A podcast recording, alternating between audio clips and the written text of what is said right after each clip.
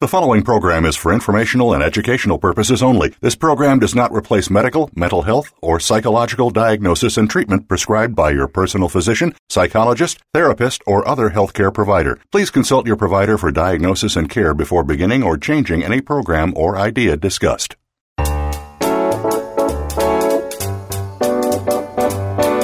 Welcome to Psych Up Live with your host, Dr. Suzanne Phillips. This is the show that brings you a psychological perspective on common and current life issues. Here is Dr. Suzanne Phillips.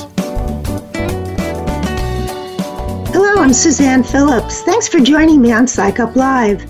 Today we are going to look at teen violence in America. What makes an 18 year old stab a 17 year old over a maybe ex girlfriend. How do we explain 230 elementary and high school shootings since Columbine? And let's add in the shooting in Santa Clarita last week, which took the lives of three and wounded five. What do we understand about gangs, cyberbullying, and the ever increasing suicide rate in our teens? Our guest expert today is Joseph Kolb. He'll be drawing upon his important new book, Teen Violence in America How Do We Save Our Children? Joseph Kolb is the executive director for the Southwest Gang Information Center, an instructor in the criminal justice program at Western New Mexico University, specializing in crime and minorities, border security, American crime policy, and transnational criminal organizations. He has contributed criminal justice related articles to the New York Times, the Journal for Homeland Security and Counterterrorism, Homeland Security Today, and Police One. It is worth knowing that Joseph also brings the wisdom of being a parent, a grandparent, an educator, and a law enforcement officer. Joseph Kolb, it is my privilege to welcome you to Psych Up Live. Thank you for having me today, Suzanne. Oh, your book is so important, and there are so many aspects of it that I want teachers, parents, people to read. One overall perspective that you seem to have is that many violent crimes committed by adolescents are preventable. Now, what makes that possible, Joseph? Well, as you know, in the in probably starting in the later uh, late 80s, early 90s, um, you know, we had a, a, a paradigm shift in par- parenting. It seems like uh, we had our first child in the mid 70s, and it was still, you know, kind of like doing it the old way. But you know, the shift has been um, more individualism of the child uh, which has resulted in less supervision, um, not only of parents but of also educators, where we look at the individual individuality of the child, but we miss the big picture of the elements that go into constructive growth and development, such mm-hmm. as discipline, um, accountability, but most importantly, love, affection, and attention. Um, I'm a corrections officer here in New Mexico, and you know we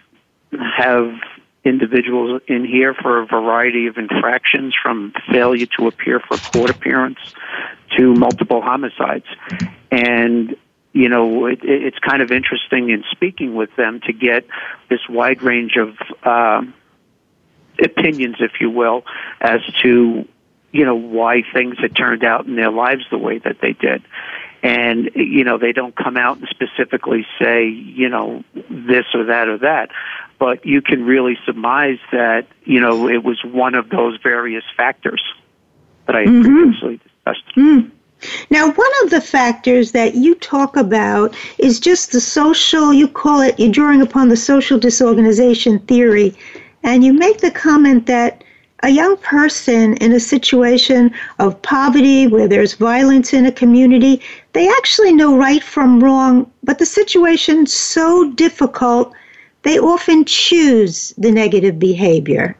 Well, and, and it is, and it's oftentimes the the byproduct of those other factors in terms of lack of supervision and attention um, by parents. Now, this could be because of two reasons. One is that, again, in that era of the late 70s, early 80s, where uh, the socio-economic dynamic of the country changed where one parent if you're a middle class or lower middle class family one parent's salary can't pay the bills anymore. So both parents had to go and work. So it made supervising kids extremely difficult. You know they they fall into this uh cycle where oftentimes if they don't have the supervision of a parent it's the you know the the path of least resistance. And you know it, unless they have a strong um moral compass if you will at a young age which is you know we've all been there it's oftentimes questionable that they often fall in with the the predominant element in their community, which sometimes can be a criminal element, or, and I, I draw the distinction between delinquent and criminal, but typically we see that oftentimes delinquency runs into criminality. Mm. One of the things that you mentioned, and I guess it would make sense that if, if for a number of circumstances parents can't be available or are not available, is that peer pressure becomes very, very powerful. Something else you mentioned that I think applies, I hadn't thought of it and I haven't heard people talk about it.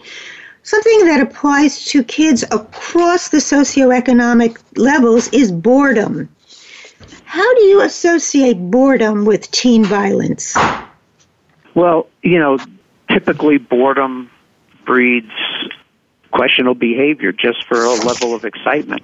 I mean, you know, I grew up in suburban Long Island, right outside of Manhattan, where there's a million things to do, but all of my friends in the summertime would say we're bored. You know, so it doesn't make any difference if you're in Midtown Manhattan or a farm in Iowa. Kids are going to say that they're bored. And unless they've had the opportunity to, you know, self-express themselves through art, music, and sports and things like that, oftentimes they look for risky behavior. And, you know, risky behavior could be harmless. It could be a nuisance. Um, it could be an act of delinquency, like, uh, you know, spray painting a wall or, mm-hmm. uh, you know, breaking a street light or something like that. Or, you know, now in this new generation, kids get empowered because they see that there's very little accountability for juvenile crime.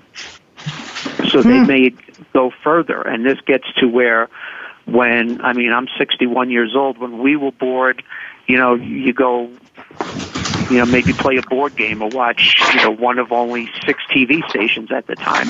Now you know, and I know we're going to be talking about it more in the conversation. Kids resort to the video games where, mm-hmm. you know, they'll sit and play video games forever. And, you know, their sense of reality gets grossly distorted. Hmm. One of the things that and we can go to video games, so I think it fits in with one of the things that you say, and others in the field have pointed this out, is that we have a lot of young people across every grouping who are experts. They have great virtual world competence, as you say in the book, but they have very little real world experience. And you actually can't become safe in the real world without real world experience. One of the things that Jean Twenge talks about in her book on the I generation is she said she couldn't place it. Why do we have so much anxiety, depression? Why do kids feel unsafe? And she said, as soon as we really brought the iPhone in in 2007, we really locked kids into a sort of um, electronic world where they're not working in delis as kids had before, and they're yep. not getting on the subway the way I'm from New York too, that we did to work summer jobs and after school jobs. So the outside world, Joe, becomes more and more terrifying. And let's add to that, if you, and we know with the phones, you see everything and every crime, and you're alerted to every horror story worldwide, but you don't have the capability to deal with it. That has to increase anxiety. Oh, undoubtedly. And I mean, you know, this recent generation where we've seen a spike not only in um, active shooters but also uh, youth suicides is we've lost the ability to be resi- or our kids have lost the re- ability to be resilient. Everything beyond the status quo becomes a major crisis that they don't know how to cope with. Um, we've turned our kids in. You know, everything has a syndrome. We, you know, it's become a victimized society of you know teenagers and even into the mid late twenty somethings. You know where. Uh, you know, we I've had jobs where I've been yelled at by bosses. You know, you can't do that anymore. You know, and there's a syndrome for this. There's an uh, there's an issue for that. So you know, we've just become so um, encapsulated in fear and anxiety that when it really happens, we don't know how to cope. I mean, you know, just look at and, and I, I, I always attempt to be apolitical, but I mean, you know, now there's petting dogs at the Capitol during the impeachment hearings because people are getting anxious about this. And there's the safe rooms and the cry rooms. I mean, you know, my granddaughter's school uh, daycare doesn't even have a cry room, but now they have those type of rooms in college. So we're not we're not preparing the kids for the real world. Hmm. And you know, the real world oftentimes isn't pretty. Well, now let's let's assume so we have some kids who are, f- are afraid to even confront another kid, and instead they will file a grievance against them. And the problem is that they might have that ability to file a grievance, but they never really learn to say, "You're going to have to stop following me," or "I don't like the way you spoke to me." So there's very little practice of confrontation skills. We need more courses on dating. So the real life situations really are out of their reach. And maybe that's where, as adults, professionals, parents, we have to start filling in those gaps in some way. Well, I mean, and that's where the, the, the iPhones and the social media, or as I say, unsocial media in the book comes in because you could, you could be, you can complain and you can pick on somebody uh, and be anonymous. You know, right. so there's there's no accountability with anonymity, and I, that that has a gross impact on people because that's, as you say, the only way that they can confront their problems, and that's not the way, that's not a sound psychological way to do it either. You know, because then when it's done against you, you know now you know it, it gets into the whole the bullying umbrella, where you know. I think that's even gone too far, quite honestly. And we can hmm. talk about that in a bit. Well, let's. I want us to go into that, but I want to ask you because it's so prevalent and it just happened. What's your what do you think about school shootings? What are you, having been in um, law enforcement and working now and teaching in the field? What's your take on school shootings and what are we not doing right with that, Joe? Well, I think it gets back to the, the inability of kids to be resilient. Um, we've turned them into these um, victims. We've turned them into victims because, you know, if somebody talks mean to you, you're being bullied. So we don't teach them that resiliency or that, you know, the ability the ability to come back and say, well, you know, you have your opinion you know, just leave me alone. Um, and then, so we, we have a weaker um, emotional fabric, if you will. And the other big problem is a lot of these kids are overly medicated and are not closely monitored. So with a lot of the antidepressants and hyperactivity medications that kids are put on, uh, this has been shown to have an impact on behavior too, especially when the regimen isn't followed consistently. Um, and oftentimes, I, I don't want to say misdiagnosed, but just kind of haphazardly diagnosed. Um, you know, it's if you have a, a, a you need a total knee replacement, you're not going to go to a uh, gynecologist. Okay, if you have an emotional problem, you know why are general practitioners prescribing these antidepressants? Mm-hmm. And well, I, one you know, of the problems, that. Joe, yeah. Joe, with this is, and just what you're saying, but as someone in the field, there's usually a non-compliance. The same teen who won't come out of his room, the same teen who won't speak to the parent, is most often the teen who won't even use the medication, who never went for the follow up. So, although someone might say this person had been prescribed, it's unfair to the many, many children who do very well with the proper use of medication. But it's like everything else in the life of some children where things start to shred. That is, and I think you mentioned at the beginning of the book, there's accumulation of very small things, and then often there's a timeline and a, a like a, a a trigger, and that's the kid at that point who acts out. But it's um, it's so very difficult, you know, to pick up warning signs.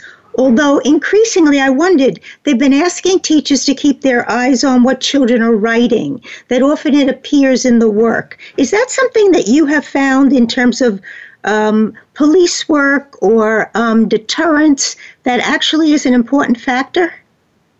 Oh yeah, most definitely.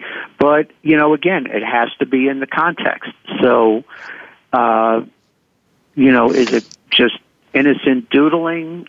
You know, where you know I used to when I was in school, I used to draw battleships and airplanes. You know, um, but now is if it's you know a a kid draws a picture of somebody gun. holding a gun to their head. Yeah. That's Mm. that's a telltale sign. In my Okay, field gonna, of we have to corrections, take we a see- break.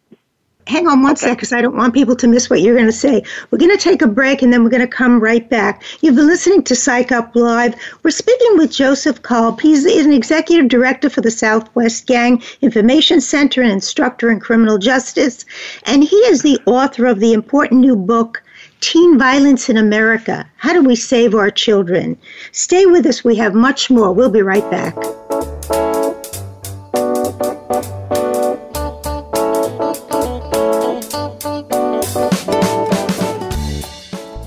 Think you've seen everything there is to see in online television? Let us surprise you. Visit VoiceAmerica.tv today for sports, health, business, and more on demand 24 7. You ever experience the joy of living? Not just aspects of your life, but the true joy of life itself. Barry Shore has. You could call him an ambassador of joy. From a successful entrepreneur to becoming a quadriplegic due to a rare disease to his ongoing recovery through swimming and physical rehabilitation. Barry now presents his gifts to others as host of The Joy of Living. All you need to do is tune in. Listen live every Tuesday at 10 a.m. Pacific Time and 1 p.m. Eastern on the Voice America Variety Channel. We all know that today our country is in many ways run by vested interests, which have accumulated large amounts of power for themselves and at our expense. But this can be changed by recognizing the problems and then by adopting libertarian solutions to address them. Tune into All Rise, the Libertarian Way with Judge Jim Gray. Judge Gray and his guests will discuss the problem areas of today and then present solutions that result in a better world for ourselves and our children. Tune in Fridays at 7 a.m. Pacific, 10 a.m. Eastern on Voice America Variety. Do you know that over 70% of people with disabilities are not counted in the workforce with twice the unemployment rate of the non disabled? Join Joyce Bender, CEO of Bender Consulting Services and a disability leader, as she talks about best practices and newest trends in disability employment on Disability Matters. As a person living with epilepsy and hearing loss, Joyce is an international advocate for disability employment. Tune in on Tuesdays at 11 a.m. Pacific Time, 2 p.m. Eastern Time on the Voice America Variety Channel. The Internet's number one talk station. Number one talk station. VoiceAmerica.com.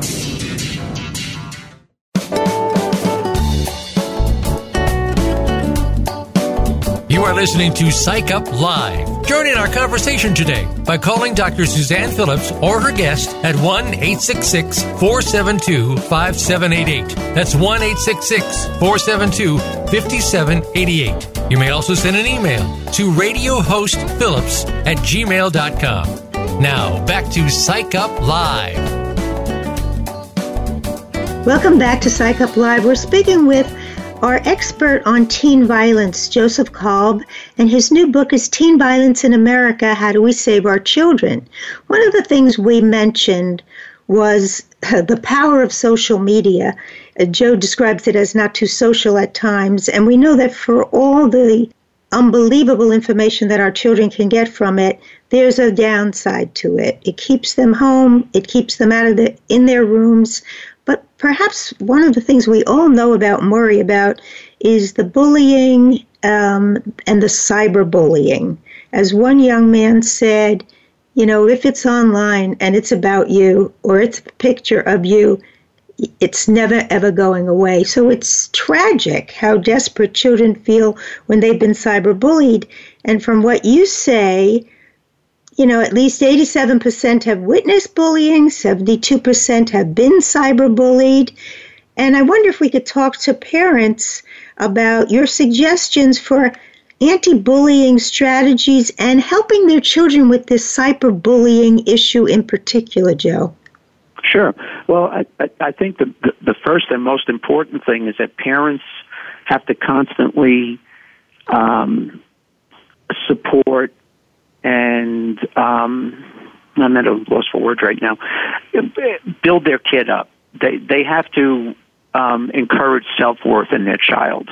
Um, and if there's, you know, the kids who are most prone are the ones that don't have a strong foundation of personal self worth to begin with. Um, you know, so if a kid has a, a good, strong sense of self worth from their parents or people around them, you know that's a very important start because that that adds to contributing to resiliency then. Um, where yes anytime anybody says anything bad about you or to you you know normal human reaction is you're going to be hurt. But you know to put it into the context where you uh, you'll you'll be hurt you find what a potential solution could be um, you know you, that puts you on the right path. Talking to a counselor talking to your parents talking to friends that would support you. Um, but you know again the social media has has isolated as broad based as social media is where you could reach billions of people the individual who uses it is still extremely isolated because mm. they're still using it by themselves. So if if you're enduring a constant bombardment from multiple kids.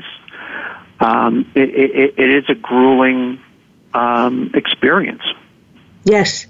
Well, one of the things that you mentioned is well, there are a few things. One of them is extracurricular activities. And I would support you in saying any kid, no matter what that activity is, from Habitat to Humanity to the Glee Club to running track, the very fact that you're with outside kids for whom you're part of a team or some activity with them is somewhat of a buffer to the online night online nightmare.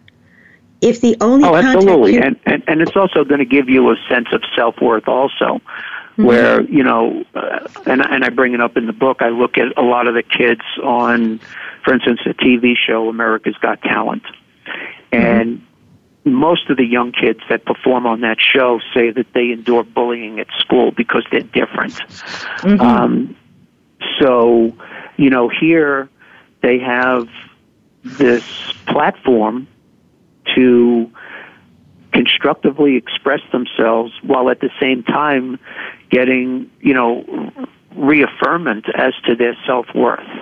Mm-hmm. Um, you know, and it's uh, it, it, it's a valuable asset, not to to wallow, you know, because we all wallow in our self pity um, at one point or another. But you know, these kids they feel like they're so alone because they have that darn device in their hand, and they think that's their best friend. You know, mm-hmm. we it's not. We, we, we, we need to teach our kids human interaction again. You know, um, I think that that's so valuable. One of the things that happened, I remember here in the school, this is Long Island also, in, in a school district. So a kid, somehow, some other kid got to be able to send emails in his name that were harassing of girls. it, this is the last thing that this one kid would have had, would have done. So it was really kind of maligning his name. And the mother went to the school, and the school tried, and she went to um, try to see who she could go to to try to get this to stop. And eventually, I, I actually think um, there was a special cyber bullying um, aspect of of the police department um, that helped her. But one of the things you take suggest that I had never heard before is well one one thing that I had heard is when your child starts getting hate emails, start printing them out because as a parent, that's what you can bring to the other parent to confront them with. A. And the other thing you suggest is take out a lawsuit. You mean against the kid who's bullying or impersonating or cyberbullying your kid? Yeah, I mean, tr- taking out a lawsuit against a kid isn't going to go anywhere. I mean, against but, the parent. But the parents, I haven't been able to keep up with the results of a lot of the. Actually, it's not a lot. I should back up. There's not a lot of lawsuits, but of the ones, um, I, I, it, it puts them on notice. Mm-hmm. The other parents, and it's also public record. You know, so you know nobody likes to sit, be accused of being a bad parent. You know, and if you look at suburban Long Island, you know, or other suburban areas especially, you know, there's a, a particular impression people want to have of you, and that's not a good impression. So I think that could be an extremely powerful tool. Um, you know, the other thing I would suggest too is, you know, fight fire with fire, and parents of bullied kids set up their own website and say this is what kids experience. You know, you can keep it anonymous. You don't have to have your kid's name. But, you know, this is what's going on at school school A or school B. This is what's going on as well. But mm-hmm. you need to include the authorities. Um, you know, and obviously letting the schools know is important, but that could also be a, a dead end. I hate to admit it because a lot of schools don't want to have to deal with this mm-hmm. because of the potential of the potential liability. But there's more. It seems to me there's more liability if parents do make it clear that their child is getting emotionally really upset by it. When we think of the number of suicides connected with cyberbullying, it seems to me that I, I'm going to agree that it's worth the try to contact anyone. Now, very often your own child is screaming, no, everyone's going to know about it. But in some way, I think the closer you stay with your kid, the more you can say, well, then let's figure out a way to make this a safer place for you, and let's let's find a resource somewhere. And yeah, and I would agree with that. Hmm, sometimes there's some there is a local um, policeman or there's a local authority who will at least make the youngster and the family feel we're going to look into this in some way. We have to respond to it. This brings up the topic that's all over the news, and you have direct experience with it, and that is how would I know if my youngster's in a gang? Well, we have it here on Long Island, you're in New Mexico.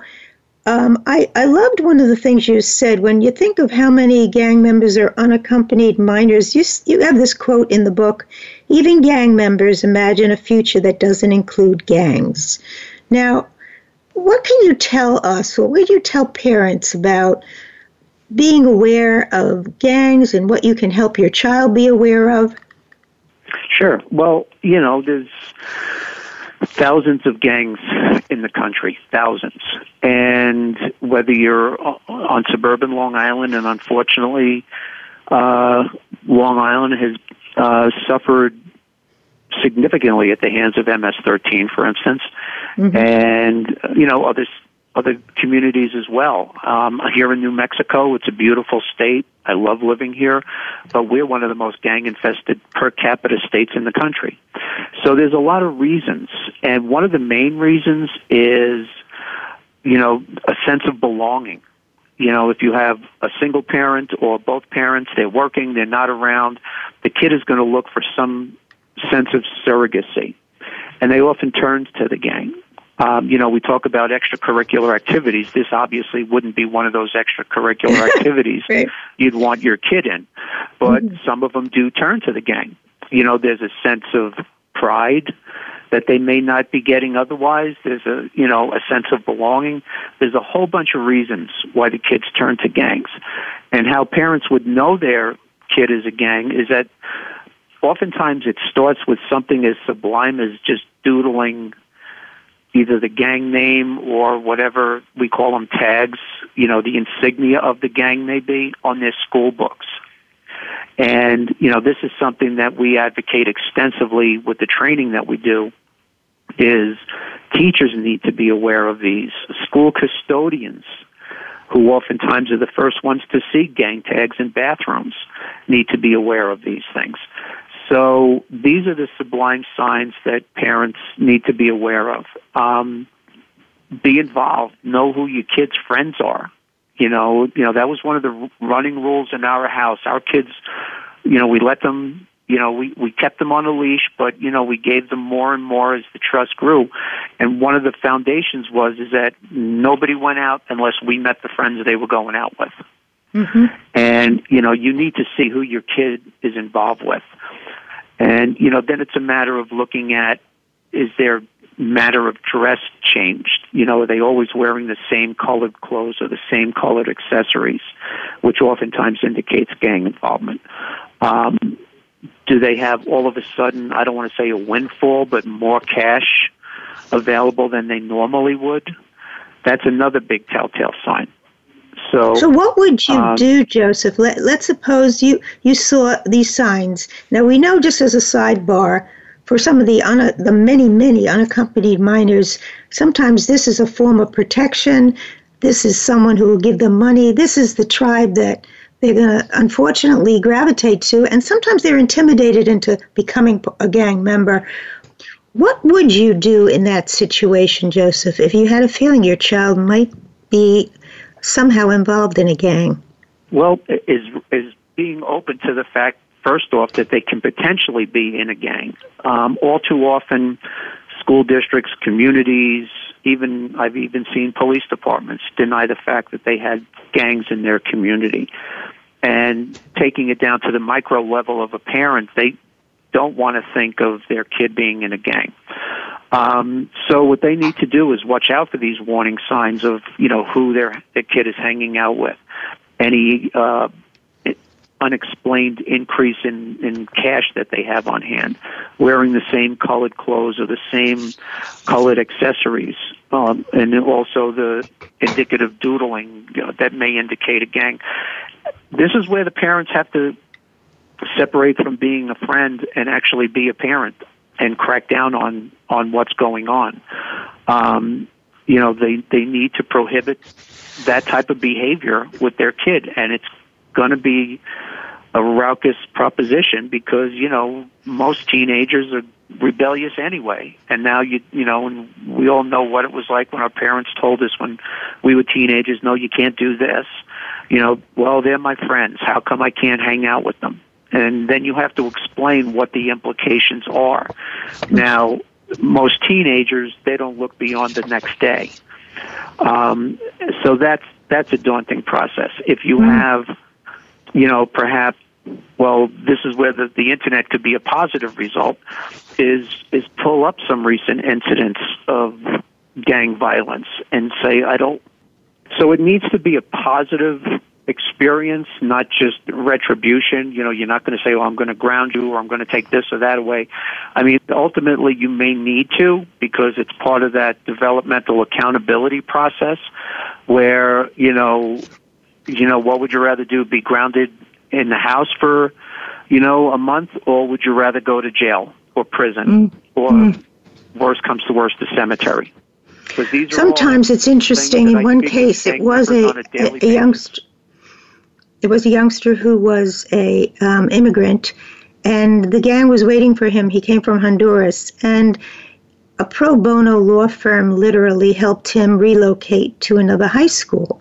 So sometimes, in the most serious of cases, um, you have to give maybe the youngster something else to do, whether it's a job somewhere else. But it, in, in all in all counts, I think Joseph, one of the things you're saying, the parents have to be very active about making options for a kid who might be starting to really head in the direction of the gang.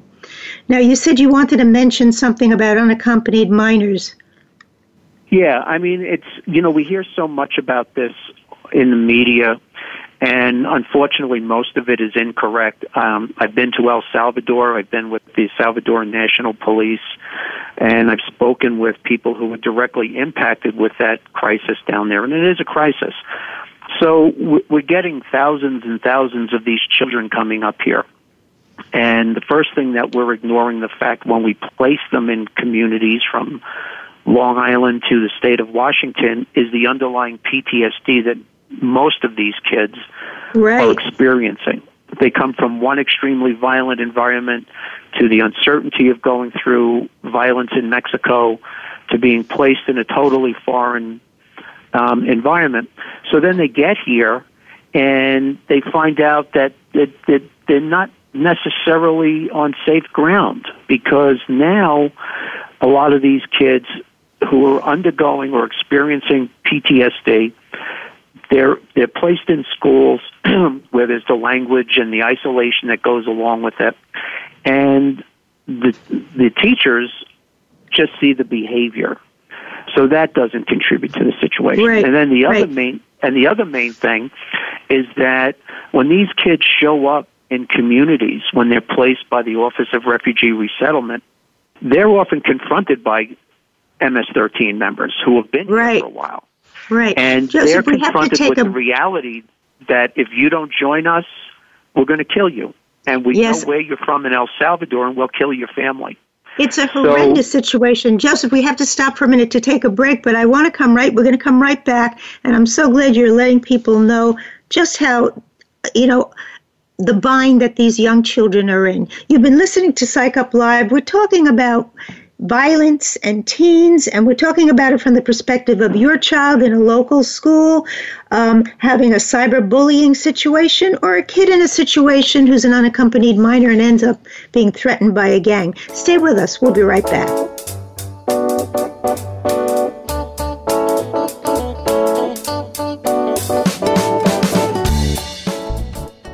Become our friend on Facebook. Post your thoughts about our shows and network on our timeline. Visit facebook.com forward slash voice America. Are you finding your frequency? It can be described as that space between failure and success.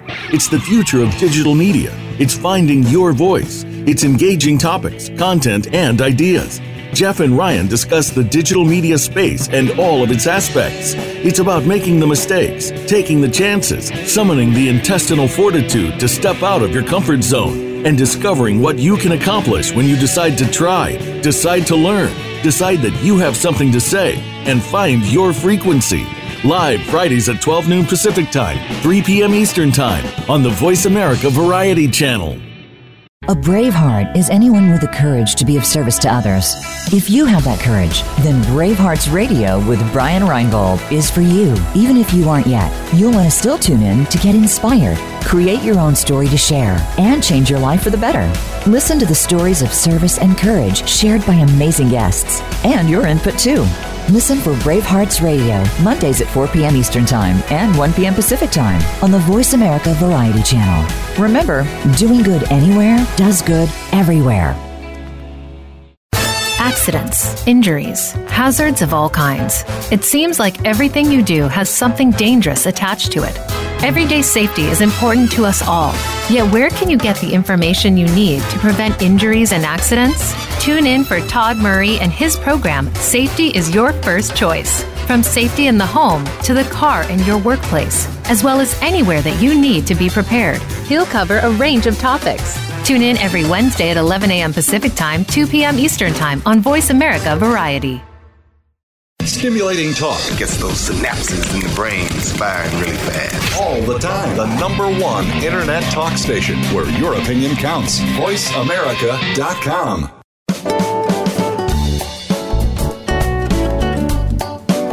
You are listening to Psych Up Live. Join in our conversation today by calling Dr. Suzanne Phillips or her guest at 1 866 472 5788. That's 1 866 472 5788. You may also send an email to radiohostphillips at gmail.com. Now, back to Psych Up Live. Welcome back to Psych Up Live. We're speaking with um, Joseph Kolb. He's the executive director for the Southwest Gang Information Center. He knows a great deal about teens violence, and his book is Teen Violence in America How Do We Save Our Children? So, I wanted to ask you about resilience and strategies. And one of the things that came up in focus groups with teenage girls in Mary Pipher's work was that the thing they were most frightened about, Joseph, was school shootings. They were even afraid that if they went to large colleges and they were in large lecture halls, there could be a shooter.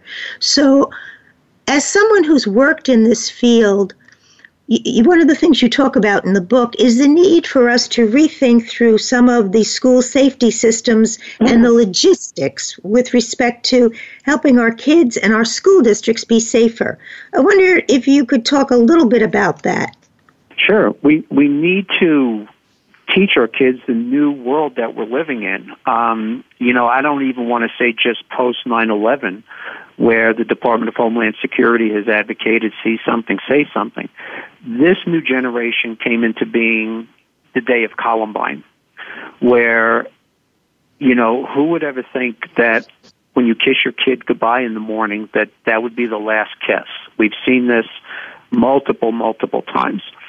So the, the specter is there. And is it going to happen again? Absolutely. It just happened again last week. So this is a problem in our country that's never going to go away. Um, let me back up. It's not going to go away anytime soon. So what we need to do is minimize the damage. And first and foremost, it has to come down to situational awareness. You know, we, we, we talk about that in law enforcement quite a bit. So I know that we've developed this overly sensitive um, generation of kids, but we also have to teach them the reality that we they're living we're we're all living in peril now. And that's not to be paranoid or anything but the potential is there. My daughter's best friend was at the Las Vegas concert shooting. And mm-hmm. ironically she's from El Paso and doesn't live far away from that Walmart. So you know am I in school am I at a concert as you said you know it could happen so what we need to teach the kids is that what the situational awareness is, meaning if something happens, what what am I going to do? Where where and how am I going to escape? Um, I, I always taught my kids keep your head on a swivel, and you know this gets to the Cooper color code where you know you have the the white level where you're totally oblivious to your surroundings and that's where we get into the kids walking around with the iPhones. In right. fact, Volkswagen has a very, very compelling commercial now which shows a kid walking down the sidewalk on his his his phone, and if it wasn't for the security system in the car, he would get run over as it gets backed out of the driveway. Mm. That's the typical American kid. They have no idea what to do or where to go in case of a an active shooter. I know we're doing more and more drills, but oftentimes they're not taken seriously. Um, you know, I mean, I remember growing up in Queens in the '60s. We used to have to do, you know, a, a nuclear attack drills. You know, where you would hide underneath the desks. And now that I'm older, realize that well, if that ever happened, hiding under a desk wasn't going to do anything. But it's the same thing nowadays with active shooter. You don't, the kids don't take these seriously.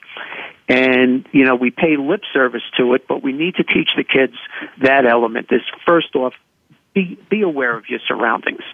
Secondly, we have to teach the kids self-defense. What am I going to do if somebody's in here? The, the, the paradigm is run, hide, and fight. A lot of times you don't have a place to run. A lot of times you don't have a place to hide.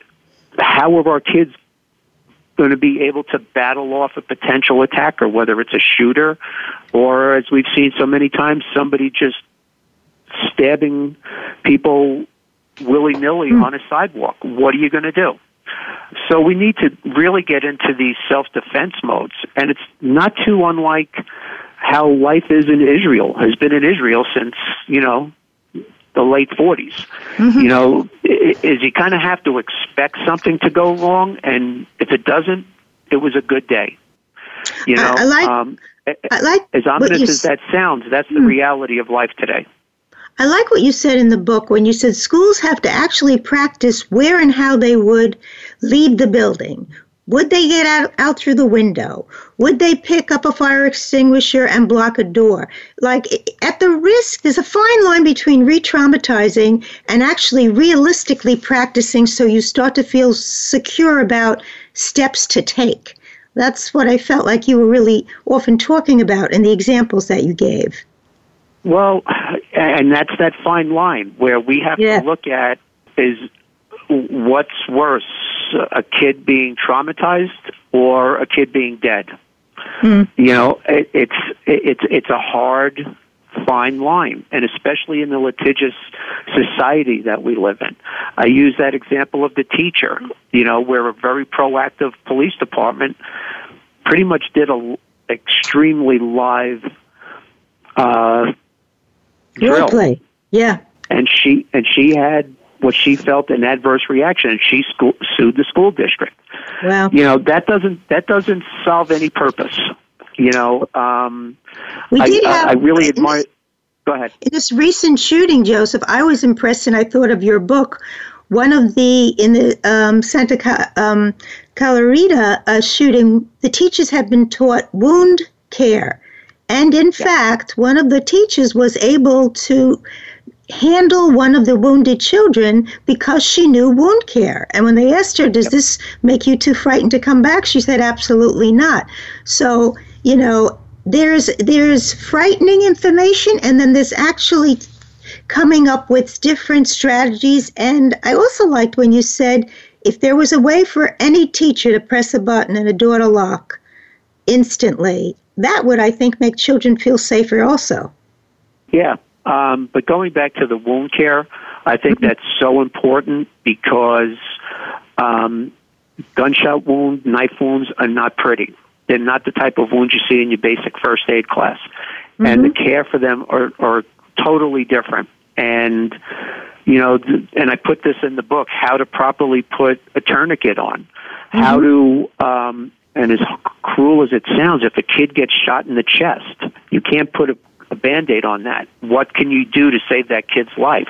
Mm-hmm. So I talk about, you know, something as simple as putting something plastic over it to seal the chest. You know, mm-hmm. this is the world that we live in, and if we choose to ignore this because of our sensibility, sensitivities, we're not going to do our, our young people any justice. Mm-hmm. Mm-hmm. So, if you were to give parents some guidelines going forward, or let's start with the, um, with the, in terms of the school districts, is there something you would generally say if a superintendent said to you, Joe, okay, so what's an important step that we take? One is the reality that this could happen any day, you know, and, you know, teach the kids about keeping your head on a swivel. Um, and like, for instance, in the military, people are cross trained to do the job of the person above them and below them. Because if one of those people go down, that soldier is going to need to know what to do. So, say for mm-hmm. instance, a teacher is the first one shot in the classroom. The kids, you know, will they know how to properly lock the doors and secure the classroom? You know, mm-hmm. so we need to really enable and treat our kids like adults because active shooting doesn't get any more real than you know anything, and it's not a video game where there's do-overs. I do think I'm going to agree with, I'm in agreement with you that children want to be empowered, and I think that if if it was really presented in a very serious way, that's something that really could help them. To to go back yeah. overall to to your book in general, um, what are the kinds of things that you would recommend for parents? You talk about pillars of coping and self resilience. What would you say to our parents who are listening as to how to help teens and prevent teen violence? First thing, as I said before, love and hug your kids. Um, our kids don't get enough of that. And, you know, I think just simple things as a making sure you give your kiss, kid a kiss goodbye. It doesn't make any difference how old they are, because unfortunately that could be the last kiss goodbye. Um, teach them, you know, being dependable, responsible young adults. Don't enable them. Don't turn them into victims. I mean, there's a difference between victimization and compassion and understanding. Okay? Where, you know, you're you're teaching them that what happened maybe you know was a bad situation, but how are we going to overcome this and move forward? Mm-hmm. You know, and one one of the things that we've lost is that ability. You know, so you know we we came from generations where you know if you got in trouble at school, you know you weren't going to go home and tell your parents. You know, now it's you get in trouble in school, you go home and tell your parents, and then they go up and complain to the school or they get a lawyer, and that doesn't make the kid any stronger. That makes them weaker because right, they're not right. coping with their problem. Mm-hmm. Mm-hmm. Okay. Um, one of the things that I think that you also mentioned that I want to just share is the importance of the environment. It's the broken windows theory. I love when you yeah. talk about if you let the environment fall apart around the children, it just adds to the sense of hopelessness and that erodes moral fiber and resilience. Yeah. Well, I mean, the Mayor Giuliani and uh, Commissioner Bill Bratton had used that successfully in New York City in the early 90s. But on a more micro level, we don't look at the broken windows theories in our own house. You know, mm-hmm. where, where and, and it's not only a literal broken window, but it's also figurative. Where, you know, if and and poverty is not an excuse. Okay, um, I know dozens of people who are would be classified as um, considered on a poverty level, but they have pride, they have dignity. Their kids are clean, they're well dressed, and so their house is clean. But you know, if you and it doesn't even have to do with economics. If you just let your house go to go to waste, or your you know let your kids come and go whenever they want. Um, don't spend time with your kids. That's a micro level of the broken windows theory. Mm-hmm. Mm-hmm. Really well and they'll said. exploit that, and a kid will exploit that. Mm. You know, on the, on that note, we're almost going to have to stop.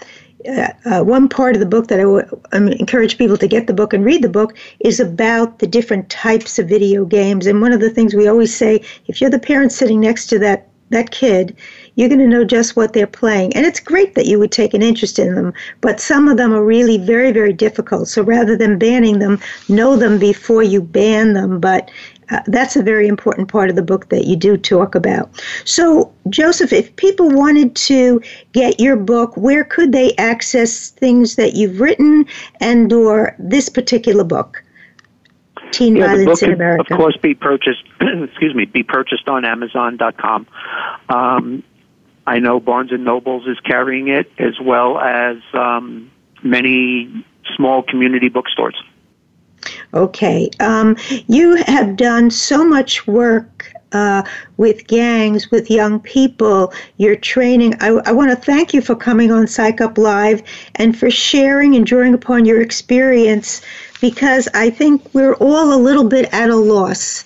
Um, in terms of what our children are exposed to and the need for them to really move out of boredom into a sense of efficacy and ability to make their lives better so that they don't step into harm's way. So I really thank you for coming on and for the work you do. Thank you very much, Suzanne. Okay, I want to thank my listeners. Now, remember, you can hear this in any prior show as a podcast on my host site. This will be a podcast within about an hour. That's about um, 7 o'clock Eastern. Uh, it can be heard on the podcast app of your iPhone, on iTunes under Voice America. It can be heard on Stitcher, Apple Podcast, Google, Amazon Alexa, Spotify, and iHeartRadio. Please remember to drop me a comment or a question at radiohostphillips at gmail.com. Mostly until next week, please take care, thanks, and be listening. Thank you for tuning in to Psych Up Live. Please join Dr. Suzanne Phillips for another edition of our programming next Thursday at 11 a.m. Pacific Time, 2 p.m. Eastern Time on the Voice America Variety Channel. Until then, be well and be listening.